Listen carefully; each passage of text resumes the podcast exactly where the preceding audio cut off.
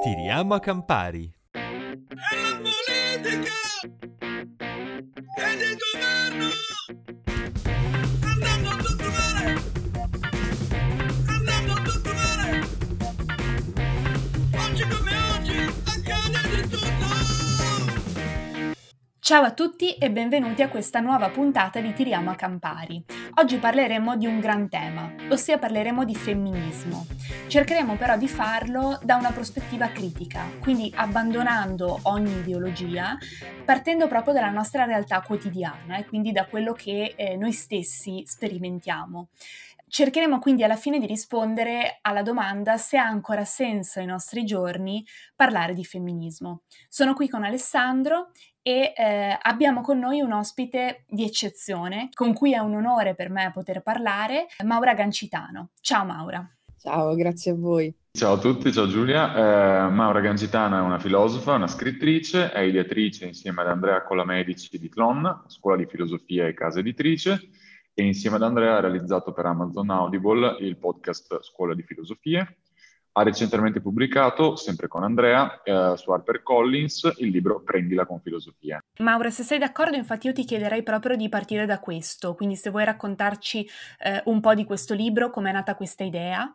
Peraltro è un libro che eh, io sto leggendo e che eh, davvero sto apprezzando moltissimo per la sua capacità di far capire come la filosofia possa essere anche molto distante dall'idea che ci hanno, ehm, che ci hanno sempre un po' trasmesso, quindi che la filosofia sia un qualcosa di erudito, di accademico, eh, di pesante, ma eh, possa invece essere uno strumento reale, concreto, alla portata di tutti per farci semplicemente vivere meglio nel nostro quotidiano. Sì, quello che abbiamo cercato di fare con questo libro è stato parlare di fioritura personale, perché eh, ne avevamo già accennato in altri libri e ne parliamo moltissimi sui social, nelle conferenze.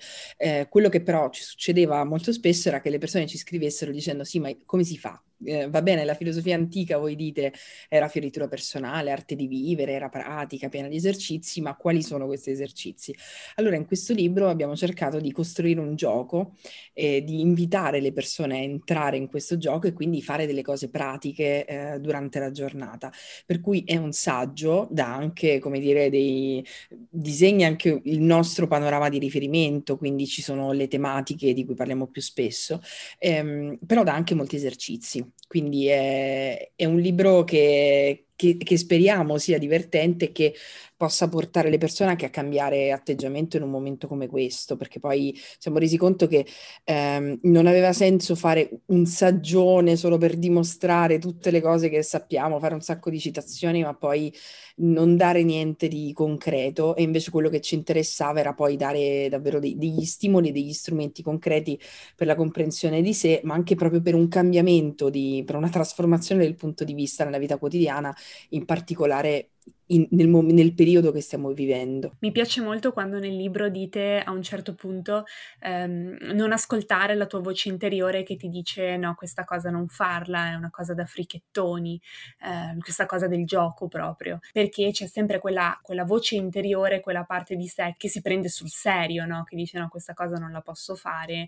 eh, non corrisponde all'idea che ho di me, quando invece proprio la parte della destrutturazione, quindi della, anche della scomposizione del proprio io, Eh, per riuscire ad arrivare a una propria autenticità, è molto importante, e mi piace moltissimo come siete riusciti a renderla eh, nel vostro libro. Se posso faccio, la prima, faccio una prima domanda per introdurre il tema, che è una domanda che a me interessa realmente, perché eh, sono appunto un neofita di queste questioni. Ho sempre cercato di porre attenzione nel mio, nel mio piccolo, però non, non, non ho mai approcciato intellettualmente, ecco, la tematica. Anche perché appunto io ho sempre pensato che si dovesse più eh, pensare a una questione femminile più che al vero e proprio femminismo al giorno d'oggi. Cioè, io ho studiato giurisprudenza, sono un ex avvocato, e diciamo che non mi è mai sembrato strano che le mie, insomma, compagne di percorso donne occupassero ruoli di dirigenti. Ecco, quindi la domanda iniziale da questo: ha senso ancora oggi parlare di femminismo? Allora, eh, ha senso adesso perché oggi eh, il, fem- il femminismo è una... I femminismi, per meglio dire, sono delle teorie filosofiche che nascono sì dalla questione femminile e dalla discriminazione nei confronti delle donne, ma adesso la maggior parte del femminismo in realtà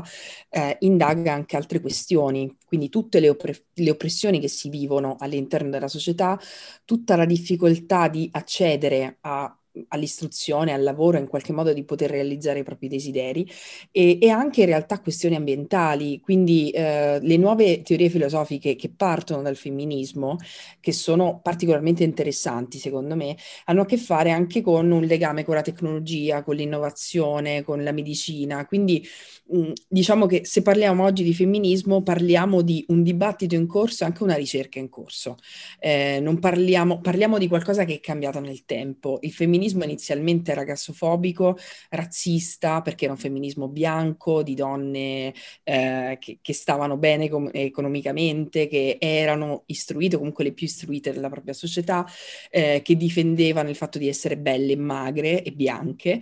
E a- nel corso del tempo il femminismo si è reso conto di aver escluso eh, una serie di caratteristiche e quindi è diventato sempre di più quello che oggi si definisce femminismo intersezionale. Quindi l'idea è proprio quella che ci sono tante persone che in base a tante caratteristiche diverse, non solo il genere, vengono discriminate e quindi il femminismo eh, si occupa anche di queste persone. Si tratta di tante questioni diverse, eh, hanno tutte la, la stessa matrice, cioè il femminismo è la, una grande teoria filosofica che si rende conto dell'urgenza di ripensare il sistema sociale e quindi si accorge della cultura che ha permeato la nostra società in realtà per millenni, ma in particolare si occupa delle questioni dei diritti della società di massa, quindi è interessante perché cambia nel corso del tempo, per questa ragione non è un'ideologia, è una teoria.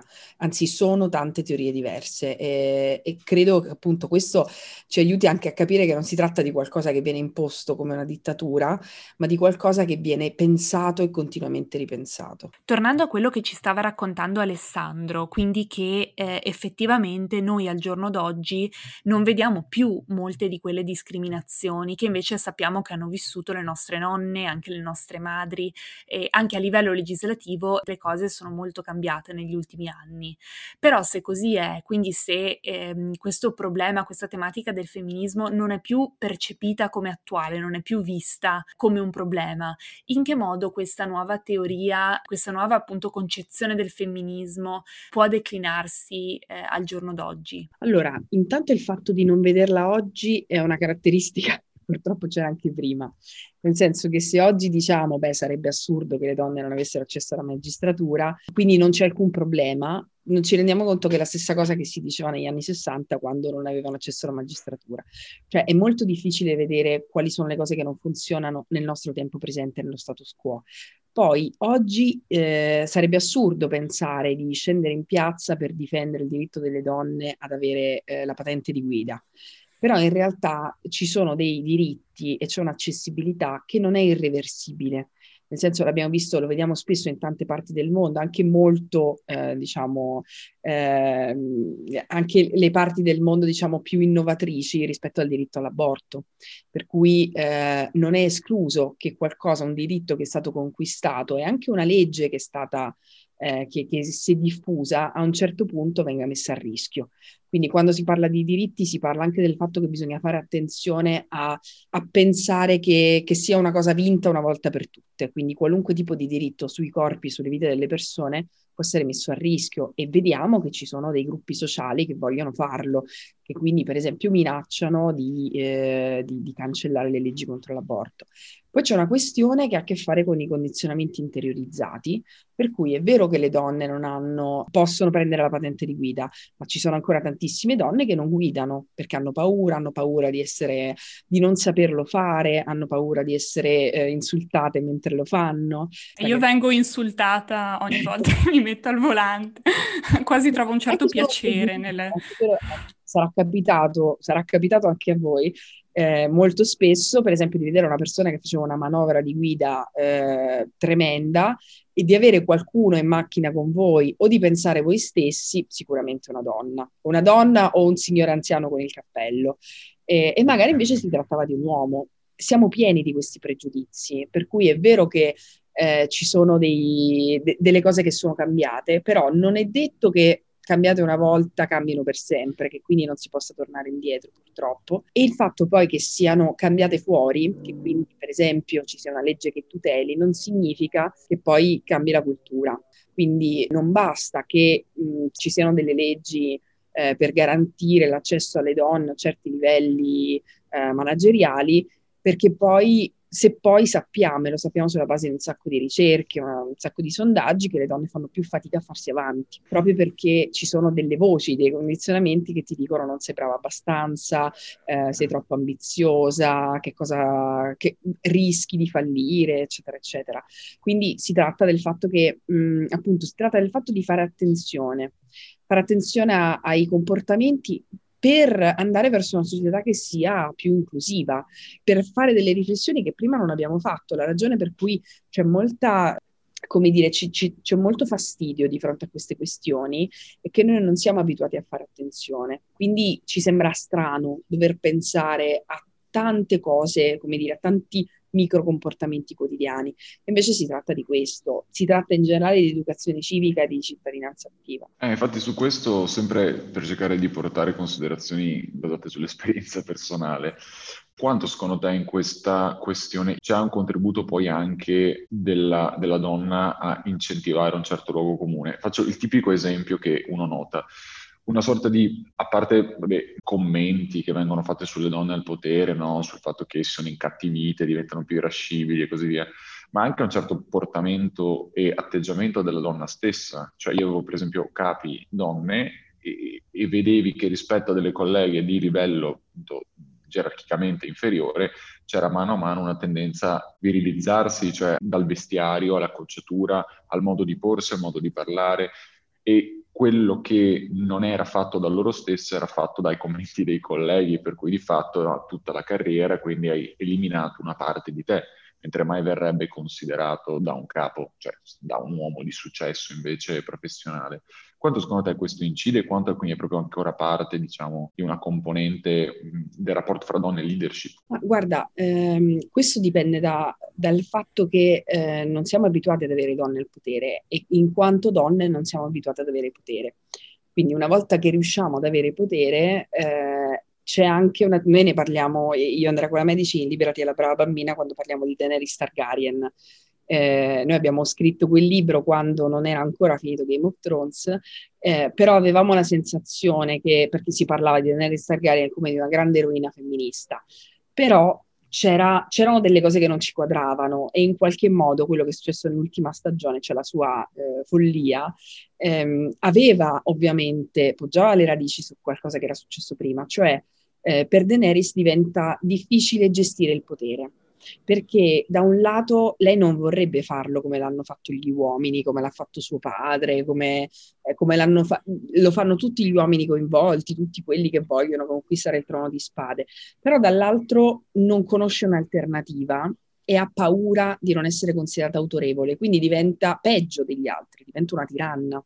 Ecco, quello che accade spesso quando le donne riescono a raggiungere certe posizioni è proprio la difficoltà di creare un altro tipo di rapporto con il potere, per cui devi eh, essere autorevole, devi farti ascoltare, eh, le altre persone tendono a vederti in modo diverso perché sei una donna, quindi sei o più debole o più cattiva degli uomini, quindi vedono ancora più accentuate le, le, le caratteristiche classiche della leadership maschile, e quindi tu hai paura che qualcuno ti sottragga il potere. Un'altra dinamica che succede spesso è che quando una donna raggiunge il potere poi abbia paura che ci siano altre donne che glielo possano sottrarre.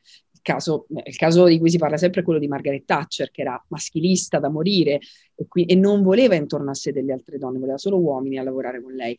Quindi sono dei meccanismi che derivano dai condizionamenti culturali, che quindi toccano le donne.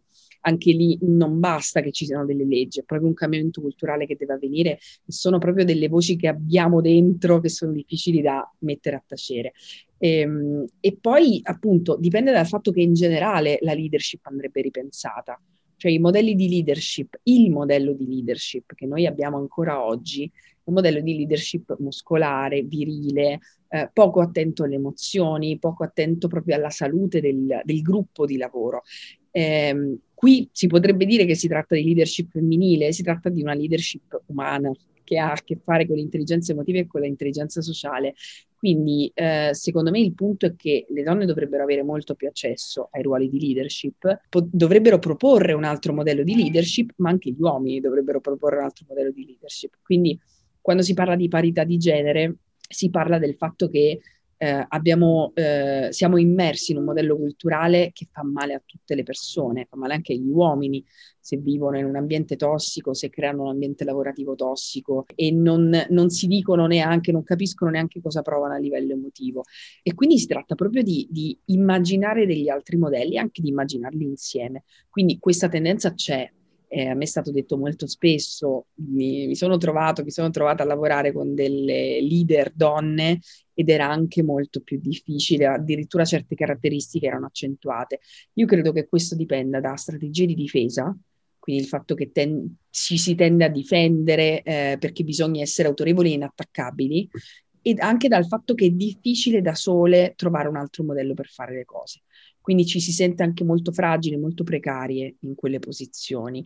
Ed è la ragione per cui, al di là, come dire, della giusta critica nei confronti di certe donne leader, dovremmo anche cercare di capire come si sta in quella posizione, quando si tratta delle prime donne che la occupano. In questi anni stiamo avendo tantissime donne che per la prima volta occupano delle posizioni che non hanno mai occupato. Sì, è una, una riflessione che stavo facendo mentre, mentre parlavi, è un po' eh, proprio ri- rispetto al condizionamento che io ho sentito molto, ad esempio, nella mia, nella mia esperienza, cioè il condizionamento per cui il ruolo di cura o l'attenzione che in genere eh, la donna ha verso, più comunemente, perché poi ovviamente è... È un, è un discorso generico, però che più comunemente rivolge verso l'esterno, eh, sia un qualcosa di, non dico inferiore, però quasi di, non, non è quello che ti porterà al successo, non è quello che ti farà eh, avere un ruolo all'interno della società. Quello che ti farà avere un ruolo all'interno della società è un, un senso di potere nei confronti degli altri, non di accompagnamento degli altri. Eh, in qualche modo tu devi eh, mostrare di essere in grado di dirigere, non di stare al fianco delle altre persone. Stai al fianco delle altre persone perché evidentemente non sei in grado di starci sopra. Questo un po' è, è la mentalità, e quindi penso anche che per una donna che si trovi in una posizione di potere sia difficile eh, rifiutare il fatto che eh, qualsiasi atteggiamento di comprensione, anche di messa in discussione di se stessi, non possa essere interpretato poi come un'incapacità di gestire un modello maschile, ma che probabilmente era adeguato in altri tempi, che però forse oggi dovremmo ripensare. Ma sì, perché leadership viene dal to lead, cioè significa accompagnare e condurre, ed è un modello medievale e ha a che fare proprio con la capacità di condurre qualcuno o qualcosa, di portare a termine un progetto, di condurre un gruppo di persone da qualche parte. Eh, abbiamo, ci siamo convinti eh, che questo modello di leadership, appunto, dovesse essere per forza, eh, dovesse essere una forza a volte anche Eh, oppositiva rispetto alle energie delle persone coinvolte nel gruppo. Eh, nel mondo del lavoro si è, ci si è presi cura pochissimo della vita emotiva delle persone che lavoravano. Questo secondo me è un, modello, è, è un momento fondamentale invece per farsi delle altre domande. Io mi occupo molto di formazione aziendale e me ne occupo anche perché mi interessa capire come stanno le persone nelle aziende, quindi faccio un sacco di domande per capire qual è la situazione, e mi rendo conto che soprattutto in questo momento c'è un enorme bisogno di sentirsi ascoltati e, e di parlare di tutte le questioni emotive che toccano anche solo il fatto che da un anno eh, che non si lavora in ufficio, e che quindi manca tutto quello che sembrava superfluo ma che invece è essenziale, cioè le chiacchiere, la macchinetta del caffè, eh, le conversazioni, anche solo lo scambio umano, anche solo il fatto di vedersi fisicamente. Eh, questo ci fa capire quanto sia fondamentale il coinvolgimento, e di questo tante aziende cominciano a parlare, quindi far sentire coinvolte le persone nei processi decisionali e nei, nei percorsi di leadership. Eh, pensare a un modello di leadership diffusa, quindi una leadership che non sia solo apicale, ma che in qualche modo abbia a che fare con una responsabilità e una co-creazione anche dei valori all'interno, all'interno dell'azienda. E, e quindi credo che in generale eh, quel modello lì della spinta forte, della durezza, eh, della, eh, del, del, del pretendere che le cose siano consegnate eh, velocissimamente, quel modello non funziona più, perché in realtà se le persone sono stressate, se non si sentono coinvolte, tu le puoi spremere e le puoi usare quanto vuoi per ottenere i tuoi risultati, i, i, il tuo fatturato, eccetera, eccetera. In realtà non funziona neanche più, cioè in realtà è totalmente inefficace, è molto più efficace immaginare altri modi per condurre il gruppo e per portare a termine le cose che abbiano a che fare anche con l'espressione delle, delle singolarità delle persone. Io credo che nel mondo del lavoro ci siano tantissimi talenti, tantissima creatività che non vengono espressi perché non vengono ascoltati. Quindi eh, oltre alle questioni di giustizia sociale, oltre al fatto che è giusto Eh, occuparsi della parità di genere, giusto occuparsi della diversity, io credo che oltre che giusto alle aziende convenga, perché è come se si stesse, appunto ci troviamo nel duemilaventuno e ancora conduciamo eh, le aziende con un modello medievale che aveva a che fare con l'andare a conquistare i villaggi vicini, una cosa vecchia che non funziona. Eh, questo è anche il modo in cui io cerco di, di spiegare queste cose alcune volte nelle aziende quando il tema della giustizia sociale non è sufficiente, non è comprensibile, perché come mostrano i dati eh, la parità di genere e tutte le questioni legate alla discriminazione, alle diver- delle diversità, sono dei temi che hanno a che fare anche con modelli di sostenibilità, di sviluppo sostenibile futuri, quindi è qualcosa che fa bene a tutte le persone. Spesso eh, le critiche nei confronti della, eh, delle teorie femministe e Delle, eh, dell'impegno verso la parità di genere eh, vengono mosse anche per paura, paura che questa cosa faccia male agli uomini, per esempio, uomini bianchi, eh, cisgender, eterosessuali, che sono le persone considerate più normali in questa società, che si sentono attaccati. In realtà è, è un tema di inclusione, quindi quelle persone non rimangono escluse. È un tema che fa bene a tutte le persone, fa bene in generale anche all'ambiente, se parliamo di ambiente lavorativo, che tutte le persone respirano. Quando si parla di cura, eh, si parla di qualcosa ancora associato alle donne, ma in realtà gli uomini hanno una grandissima capacità di cura, ce l'hanno l'intelligenza emotiva. Pensare che gli uomini non abbiano intelligenza emotiva perché non vengono educati a esprimere, a coltivare l'intelligenza emotiva, significa, secondo me, offendere gli uomini. Cioè io, da, se fossi un uomo, lo riterrei offensivo. Invece purtroppo questo succede. E quindi secondo me è importante sottolineare che eh, parlare, quando si parla di leadership, di cura, come un valore umano e non un valore femminile, è qualcosa che secondo me valorizza anche gli uomini, perché anche loro si possono liberare di, quella, di quel condizionamento che deve portarti sempre a, a corazzarti, ad avere paura delle tue emozioni, ad avere paura di essere tenero o essere accogliente nei confronti delle altre persone. Quindi eh, io vorrei che ci fossero dei leader uomini eh, che avessero questo tipo di caratteristiche e non le considerassero sbagliate o non venissero considerati sbagliati per il fatto di esprimerle. A questo punto io vorrei chiedere la tua opinione su un tema eh, su cui mi sono trovata a riflettere. Eh, parlando con alcune mie amiche eh, tedesche o comunque che vivono all'estero, raccontavo che eh, in Italia, negli ambienti di lavoro, non è infrequente che eh, ci possano essere dei commenti, di, non dico di natura sessuale, ma eh, semplicemente eh, a livello estetico, eh, di apprezzamento da parte dell'uomo nei confronti della donna, anche proprio rispetto a come è vestita. Queste, queste mie amiche mi dicevano: guarda, da noi eh, questa cosa è inconcepibile, non, non esiste un, ehm, un commento sull'esteriorità eh, o sulla eh, fisionomia di una persona, perché è un qualcosa eh, di sessista, è un qualcosa che va assolutamente evitato, non è professionale. Parlando invece con eh, altre persone, altre mie amiche eh, in Italia, la reazione era, era opposta, mi dicevano: ma ehm, questa è una cosa assurda, io sinceramente da donna, se qualcuno mi apprezza, mi fa un commento, non lo trovo assolutamente sessista, eh, anzi è una cosa che mi fa piacere.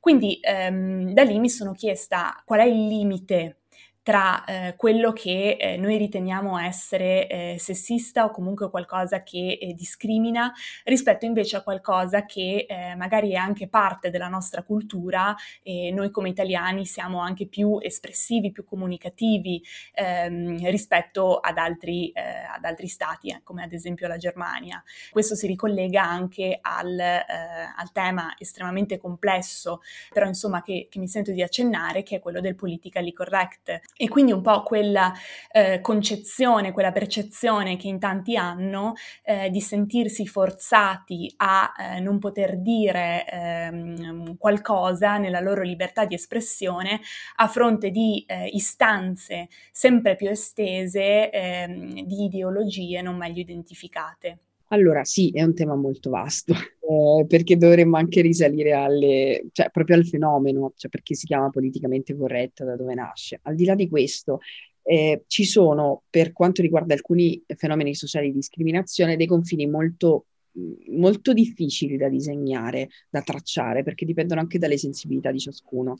Eh, quindi ci sono delle cose per, per cui appunto è necessario un dibattito, ci sono dei temi su cui si dibatte, ci sono delle cose che in alcuni paesi eh, del mondo sono considerati ormai chiaramente eh, qualcosa che non si può fare, qui invece no.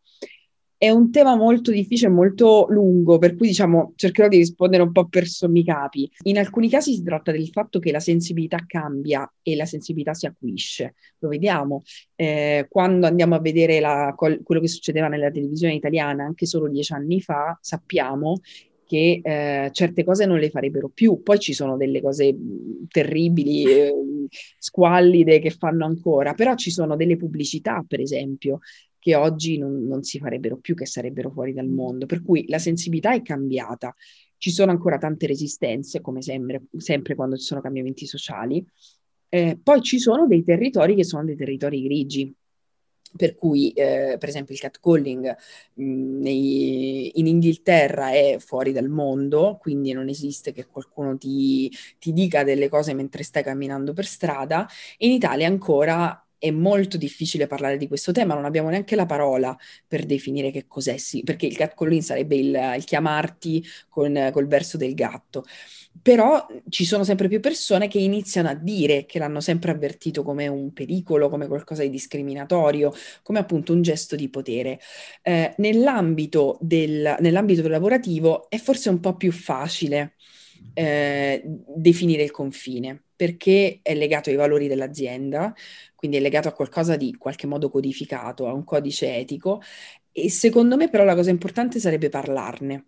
Quindi eh, parlarne, io faccio vari esperimenti su questo, quindi eh, in alcuni casi ne parlo solo con le donne, in alcuni casi cerco di capire come iniziare a suggerire un dibattito, ma secondo me il modo migliore in generale per riuscire a fare dei cambiamenti culturali collettivi, eh, quindi anche solo in una popolazione ambientale, e non arrivare un giorno dicendo questa cosa da oggi è vietata, cioè sembrano, per fare un'altra citazione pop, le, eh, come dire, le, le regole della, di, di Dolores Umbridge in Harry Potter, cioè che arriva ogni giorno e mette un altro cartello dicendo questa cosa da oggi non si fa. Quindi è ovvio che ci sarà qualcuno che non capisce dove sta il problema, che dirà mi stanno chiudendo la bocca, mi stanno imponendo di dire qualcosa. Secondo me in questo è molto più importante creare dibattito. Quindi per esempio quando si parla, e se ne parla sempre di più, di diversity inclusion, di parità di genere in, eh, in azienda, non tanto dire queste cose sono sbagliate, ma parliamo di queste cose, parliamo di questo tema e fare in modo che emergano anche tutte le insofferenze, tutte le difficoltà, i fastidi che le donne e altre persone, per esempio persone L G B T, hanno subito senza poter dire niente fino a quel momento. Secondo me il dibattito sarà appunto, per la mia formazione, però l- l'aspetto dialogico è molto più efficace, perché a quel punto c'è una comprensione collettiva, a quel punto se non siamo d'accordo ce lo possiamo dire. Eh, poi il codice etico comunque ci vuole, deve essere stilato, le policy sono necessarie, però secondo me è importante anche eh, fermarsi e mettersi dal punto di vista della persona per cui questa cosa non è vista come un problema e cercare di capire come, eh, come veramente dialogare insieme e come arrivare a, a, a una conclusione comune. Quello che anche io volevo sollevare come questione è questo, cioè io non sono mai stato, ancora prima di comprendere la cosa proprio per carattere, mai a favore di commenti, non ho mai fatti, non li ho mai supportati, eh, però mi sono sempre domandato come porsi, cioè come ci si pone da parte dell'uomo uomo attento a queste cose, cioè si deve incentivare l'uguaglianza o si accetta un, che c'è una differenza in questo momento momento e che quindi bisogna agire proattivamente. Tantissime mie colleghe facevano commenti sugli uomini, come erano vestiti, guarda quello che è bello e così via. Quindi una parte mi diceva no, io devo stare attento perché è invertita la cosa, quindi se loro si perdono delle libertà non posso fare altrettanto. D'altro lato però il mio atteggiamento egualitario avrebbe detto boh, forse però autocostringermi non è la soluzione migliore, quindi forse il dialogo che dicevi tu prima. Ma sì, perché eh, poi dovremmo andare a vedere nello specifico tutte le situazioni e anche la sensibilità, quindi dipende anche dal contesto culturale, eh, dipende, è anche la ragione per cui per esempio un altro tema sociale che è quello degli discorsi di odio ehm, non è risolvibile con un algoritmo, per cui eh, quando si parla di discorsi di odio, di commenti di odio, ci sono una serie di altre piccole variazioni che l'algoritmo non coglie, per esempio il tono, eh, le citazioni, appunto. Per cui eh, diciamo che qui il punto è che eh, più che di uguaglianza adesso si parla di parità, eh, proprio perché la diversità è qualcosa che ha a che fare con tutte le persone. E anche la difficoltà nello stabilire cosa posso dire e che cosa no. Secondo me qui il tema importante è anche il tema del consenso, eh, che non abbiamo toccato. Quindi il, che è un tema secondo me centrale, perché quando si parla di potere si parla del fatto che io non devo chiederti l'autorizzazione per dire o fare qualcosa su di te, e questo potere ce l'hanno avuto gli uomini per tantissimo tempo. Ehm, adesso non si tratta di invertire i ruoli, si tratta di cambiare cultura, quindi non tanto dire appunto che magari le donne possono fare più cose, dire più cose rispetto agli uomini, quanto domandarsi insieme che consenso si ha per... per dirlo. Quindi io posso anche, eh, se, se ti vedo in ufficio, abbracciarti affettuosamente, se questo ha a che fare con la nostra relazione, se questo non, non è una dinamica di potere. Se invece io sono il datore di lavoro e abbraccio tutte le mie dipendenti e le dipendenti non possono dirmi niente perché eh, devono tenersi quel posto di lavoro, quello non è consenso, quello è potere. Secondo me la cosa importante è appunto iniziare a parlare di questi temi e allenare una sensibilità. Quindi qua- quando è consenso e quando è potere? In alcuni casi può essere difficile, perché magari non mi rendo conto dell'effetto che quello che faccio, che la mia presenza in ufficio ha sulle altre persone. Questo si risolve dialogando. La ragione per cui quando si parla di consenso molti uomini dicono sì, ma come faccio a capire? Dipende di nuovo dall'intelligenza emotiva e dal dialogo. Chiedilo. Ti dà fastidio? O se a te dà fastidio che ti dicano qualcosa, lo puoi dire che ti dà fastidio. Perché quando si parla di cultura patriarcale si parla di qualcosa in cui siamo educati sia donne che uomini, quindi è possibile che le donne facciano delle cose che urtano la tua sensibilità di uomo, che facciano dei commenti che a te non piacciono su di te, lo puoi dire. Se qualcosa urta la tua sensibilità o se non sai se può sortare la sensibilità di qualcun altro, sarebbe il caso di parlarne. Ecco, secondo me una realtà lavorativa che davvero tiene alla diversità non è tanto una realtà lavorativa che ha un codice etico bellissimo, una, una realtà lavorativa in cui se c'è un problema se ne può parlare. Questo secondo me è la cosa importante. A volte mi capita di vedere, eh, di conoscere delle realtà che ti fanno, che si fregiano di numeri o di codici che hanno scritto.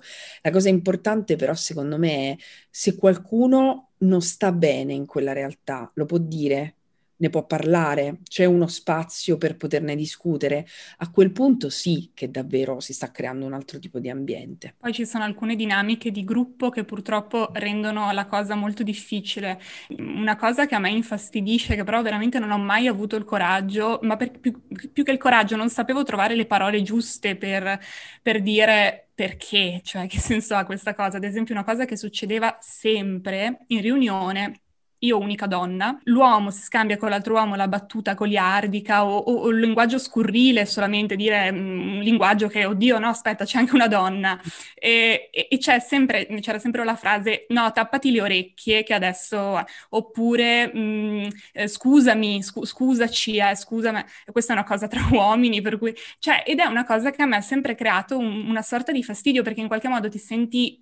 che non fai parte di, eh, de- dello stesso linguaggio, della stessa modalità di comunicazione, che hai una diversità, però in, in qualche modo anche una diversità che ti protegge, quindi ho sempre, beh, non è una qualcosa che mi, mi stanno offendendo, anzi mi stanno dicendo, beh, eh, proteggiamola da questo linguaggio, quando ero ancora un po' più giovane forse, però è, è, è insidioso, perché è un qualcosa che, che manipola e che poi alla fine crea un condizionamento. perché tu non, da una battuta qual, qualsiasi, come ah scusa sto linguaggio scurrile, tu vieni condizionato, tu ti senti di, di non far parte di quella cosa lì. Sì, hai anche l'idea che se tu non fossi in quella riunione la riunione sarebbe diversa, eh, hai l'idea mm. che ci sia una complicità di cui tu non sei partecipe. E poi c'è anche, come dire, in qualche modo una tua infantilizzazione, come se non fossi abbastanza mm. adulta per poter ascoltare certe cose. Questa stessa cosa mi è stata detta lunedì da, da, una, da un'ingegnera che appunto raccontava di questo stesso fastidio, eh, così come mi raccontavano anche di come le donne a volte vengono adulate eh, o, come dire, lodate pubblicamente per la propria competenza, e anche questo stride, perché di nuovo è un fatto di sensibilità, è come se tu avessi la sensazione che forse mi stai un po' prendendo in giro, perché mi stai facendo questi complimenti, stai dicendo guardate, lei è la nostra grandissima esperta di non so che cosa. Beh, questo secondo me dipende anche da u- un'altra cosa che è la, la cavalleria, la galanteria.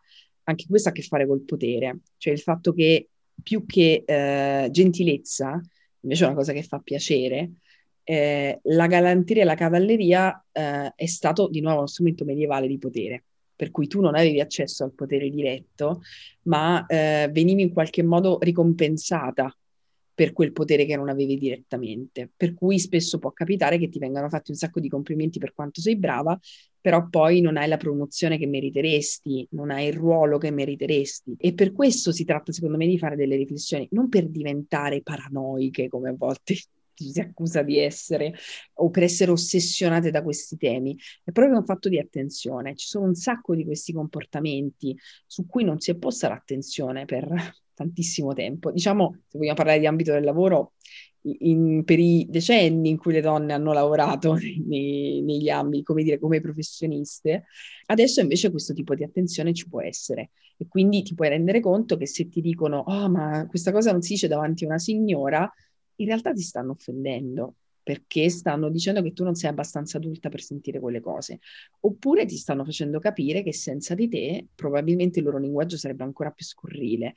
Allora perché con te si comportano diversamente? Forse perché quello non è proprio il linguaggio appropriato da usare, lo sanno che è sbagliato, però ci sono dei codici maschili per cui invece certe cose si possono dire, perché è di nuovo un fatto di potere. Io mi do l'autorizzazione a dire delle cose su delle persone se so di avere il potere di farlo.